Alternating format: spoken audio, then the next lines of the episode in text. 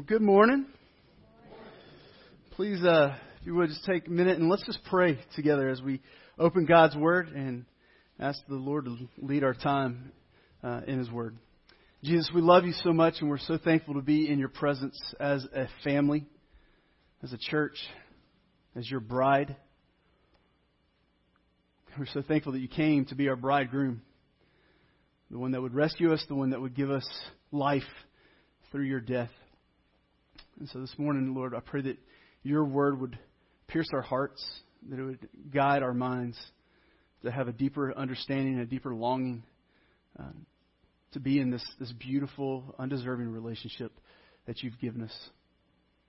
So we pray this in the name of Jesus, our King, and we love you. Amen.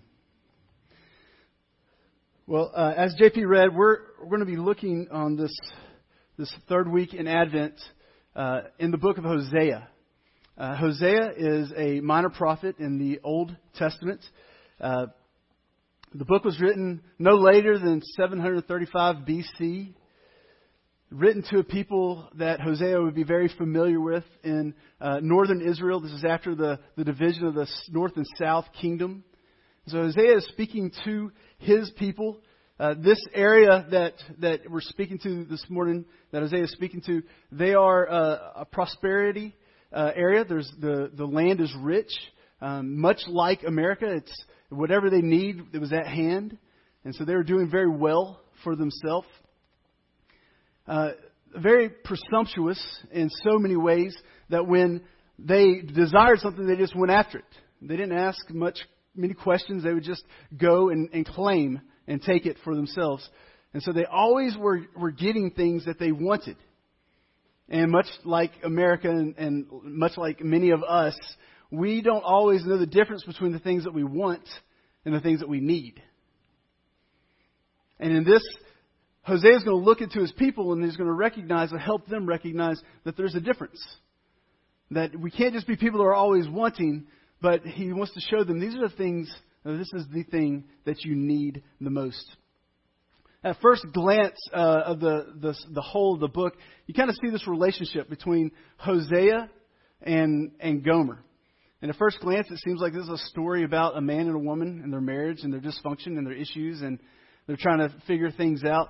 But much like uh, that, it's a it's a woman that's very unfaithful, yet a man that, in spite of his wife's actions, he remains incredibly faithful to her. And we see this parallel in this is that it's not just a story about an unfaithful woman and a faithful man, but it's a story about Israel.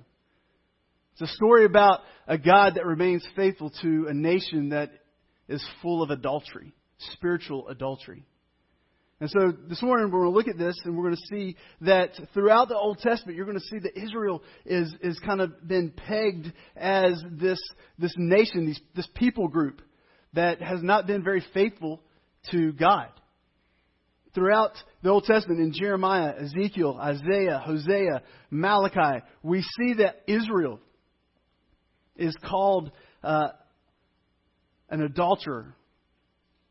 Uh, Israel is called a loose woman. Israel is called a prostitute, a whore, an evil people. And so, as we read through the Old Testament, we see where Israel is kind of coming from, and we see how God is, is continuing to be faithful even when Israel is not faithful.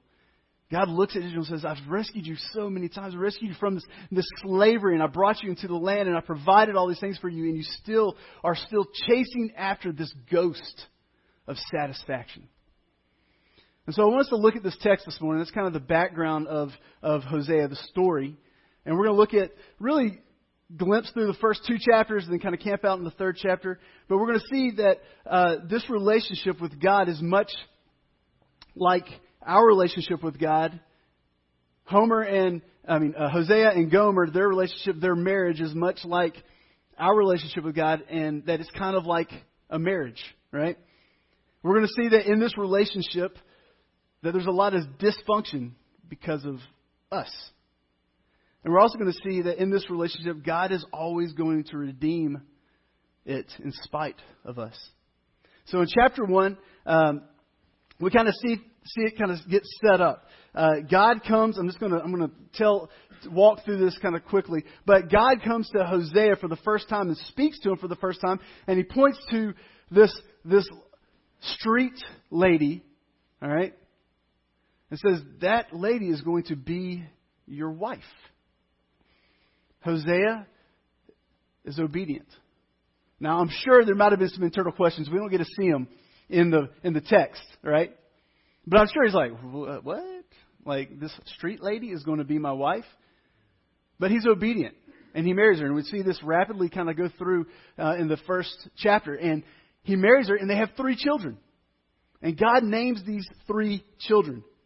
He names them. Their me- their names mean. The first name is scattered. The second one is no mercy. And the third child is called Not My People. All right, so that's what we get in chapter 1. God, Hosea, going to marry the street lady. You're going to have kids. I'm going to name your kids Scattered, Not My People, and No Mercy. All right, so things have really started off well for in this relationship. But then in chapter 2, what we see is that God begins to, or the, the Hosea begins to unpack uh, chapter 1 and where we're going to see in chapter 3. He starts to give a little bit more detail. He draws out the picture a little bit. We see Gomer, the wife, still a very confused woman even after she's been married. She can, continues to be very provocative. Several extramarital affairs or extramarital relationships. She's an adulterer. It becomes bad enough that, that she becomes a prostitute, a streetwalker. I'm just sitting here going, what does it take in your marriage for that to happen? Or what's going on in your own heart? What are you seeking that you're trying to find some sort of satisfaction that you got to continue to go from one man to the next man, trying to find some sort of satisfaction. She falls in love with these men, but it's not love. She's on this journey to, to, to fulfill something in her heart that, that nothing and, and no one, no person can fulfill. She sees these men as they continue to provide food and oil and money for her. And she forgets about her husband. And she continues to live this lifestyle, laying with man after man and creating this false perception of being loved and cared for. Then in chapter 2, we also see that Hosea, he's very aware of his wife's situation, his wife's circumstances. I'm sure that, that he's heartbroken. The, the woman that God gave him to love has decided not to be loved by him at all, but gone to all these other men to find, to try to find that false sense of, of being cared for. Yet, he remains faithful to her. What Gomer doesn't know is that these men that she's been laying with, they haven't been providing anything for her. They've been taking advantage of her, but, but Hosea would actually show up at the, at the doorsteps of these men with baskets of oil and food and money to make sure that, that his wife would be provided for. I can't even get my mind around that. That this faithful man would show up at the adulterer's house and make sure that his wife continues to be cared for because he knows that they won't. It's kind of a beautiful, twisted picture, right? Then, in the second half of chapter 2, that's kind of the first half of, half of chapter 2. The second half of chapter 2, we see that God says to Hosea, You will allure Gomer, and you'll speak gently to her. You'll bring her back into this relationship. You will show her that you are her husband, and that you will never leave her, and you will never forsake her. And this is where we start seeing these great layers in the story of Hosea. Gomer represents Israel. Gomer represents us. Hosea is a, is a foreshadowing or a type of Christ. Hosea is this understanding of, of who and how God is, is caring for us. So he looks at Hosea and says, I want you to allure her in, bring her close to me, as I will do the same thing with Israel.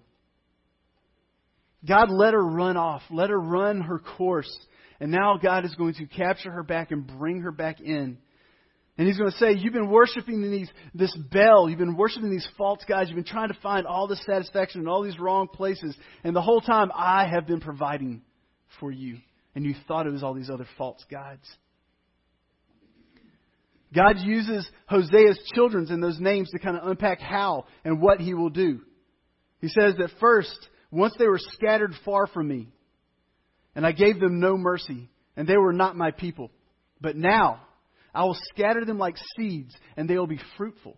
It's the same Hebrew word to scatter in a healthy and fruitful way. I will scatter them, and they will be fruitful. I will pour out my mercy on them, and they will know, and they will be my people, and I will be their God.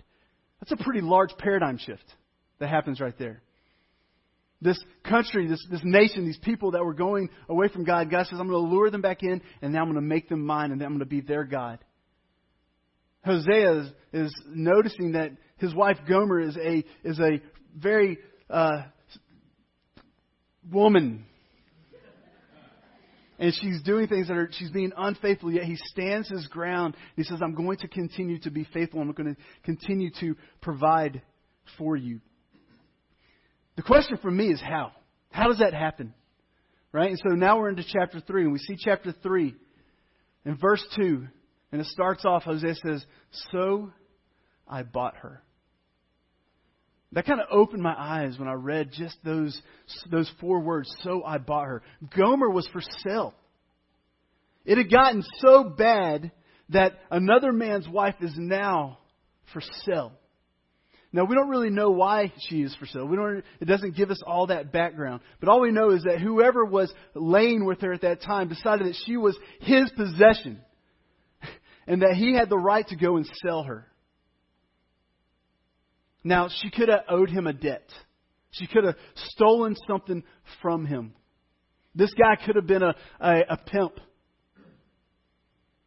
We don't know, but all we know is that, that this person decided that you have no more value to me, so now I'm going to go and I'm going to sell you. She's in the depths and the darkest pits, and there's no hope. This auction, this, this, this slave market, is a slave auction. It's not just for streetwalkers. These are people that whoever buys them will get to do whatever they want with them. How devastating for the husband to be kind of on the outskirts seeing all of this. Seeing the woman that God said, I want you to love, I want you to marry, I want you to be faithful to. Being strung through the, the mud, placed in a position, being abused, and now she's going to be sold as a slave. And I want us to look at what happens. All right, so I'm to I'm to kind of step out of the story, and I want you to step into the story with me. And we're to use our imagination a little bit, and just to kind of get a feel for what's really happening here. Gomer's 100% aware of her unfaithfulness. She continues to do it over and over again, and now she's on a podium, and the bidding is about to begin. The auctioneer says, "How much? Where will we start the bidding? Five shekels?" Will anyone pay five shekels for this streetwalker? And you hear a man's voice in the crowd says, We want to see her. And as the auctioneer reaches over and tears her clothing, it just numbs the pain of never being satisfied. And she closes her eyes and she's crying and she's standing there naked and ashamed on this podium.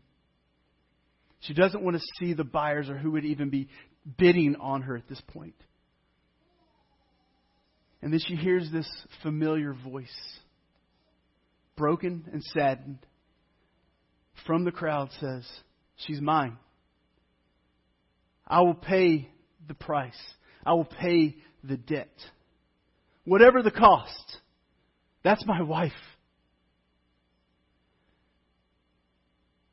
And he takes her down off the podium and he covers her naked body. And he wipes the tears from her face. And he says to her, I want to dwell with you. I want to dwell. I want to live. I want to dwell with you. You will not lay with another man for a time, and you will not even lay with me for a time. You'll be absence of the thing that you're so familiar with and you've been trying to seek satisfaction. We're going to remove that and we're just going to be. And you're going to belong. And it's a place where you can be loved and cared for and protected. Hosea paid the price in that moment, in that time, to restore and reconcile the relationship.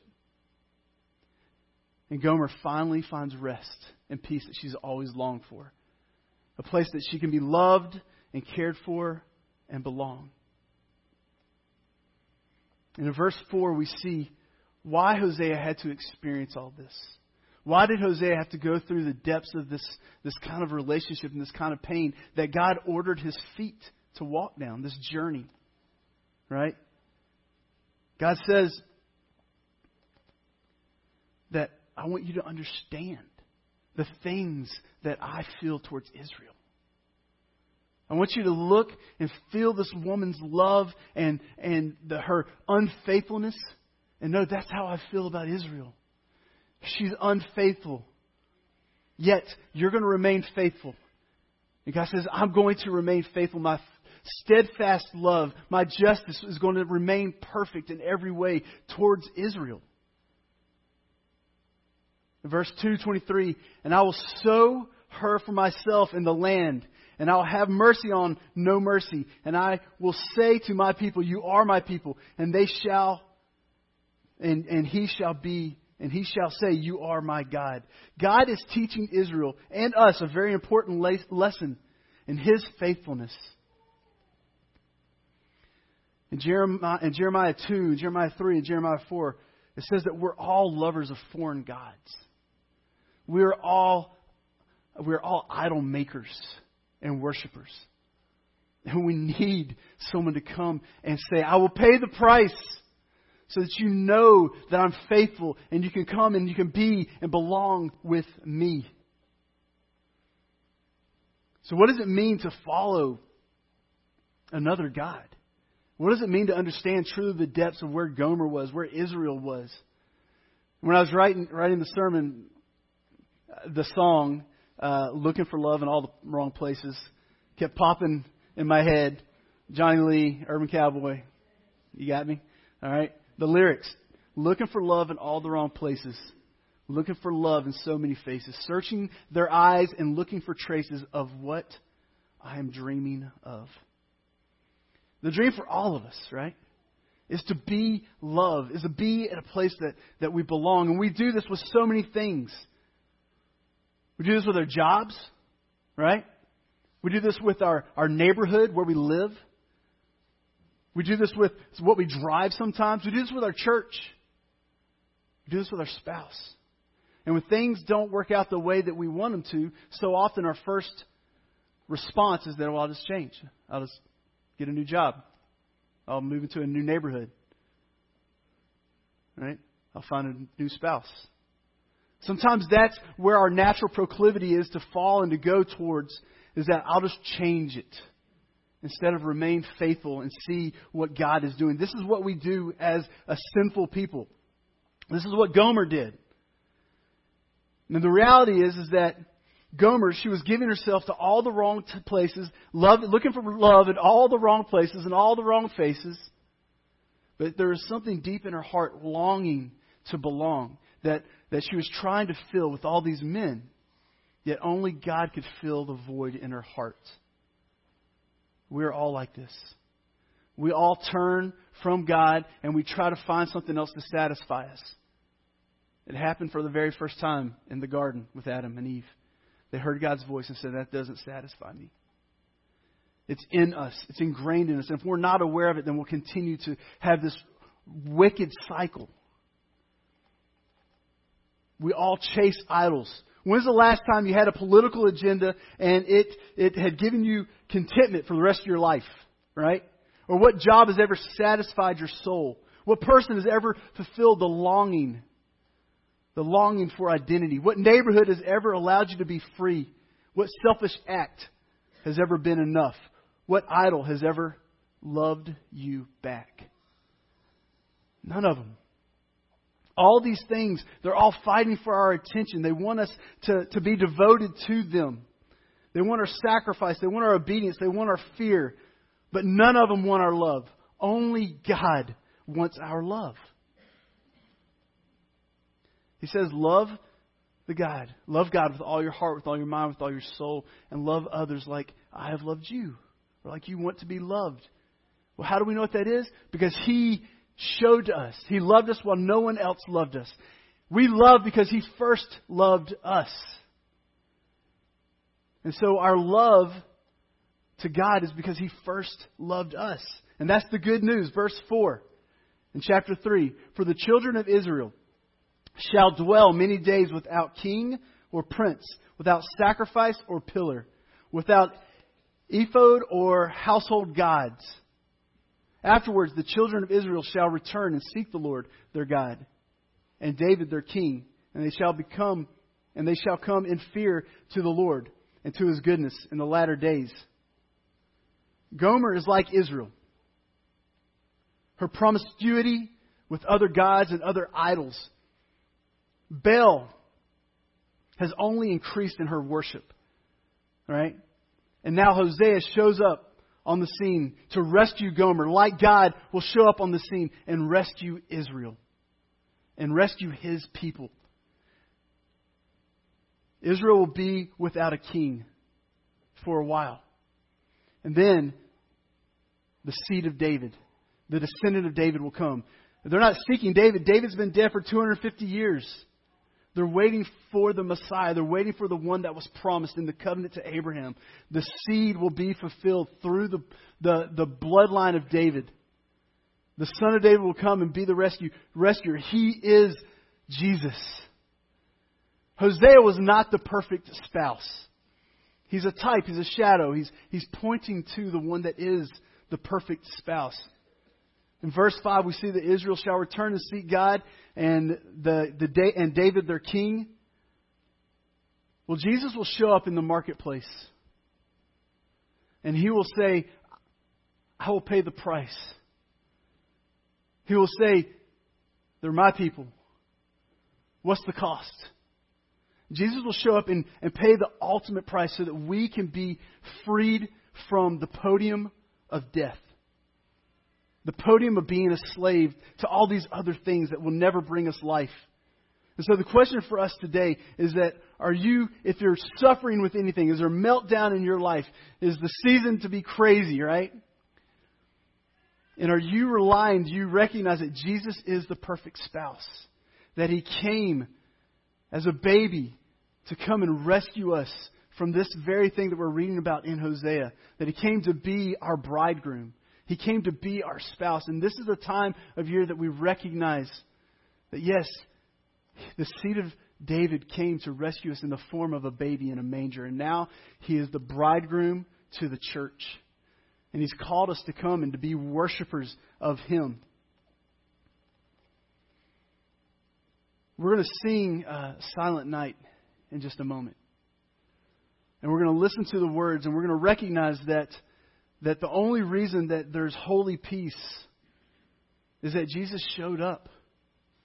Jesus came. The only reason that Gomer can lo- go and lay with Hosea the night that she's taken down from that podium and not be uh, sexual with him or with any other man is because she has now been rescued and reconciled and redeemed and restored, and the price has been paid for her life. And he's like, I will continue to be faithful to you, like God to Israel, and like us.